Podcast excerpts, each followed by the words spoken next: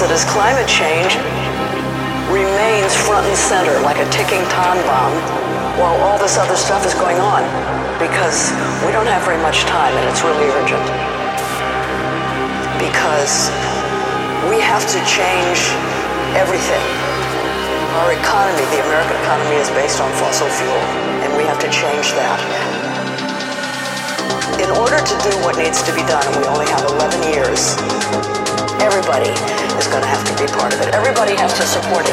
We know that the rich aren't going to do it, the fossil fuel people and the politicians they want. They're going to fight it tooth and nail. But everybody else has to want to do it, and they're not going to do it unless there's something in it for them. So we have to be sure that there's something in it for everybody. This is a crisis like nothing humankind has ever faced.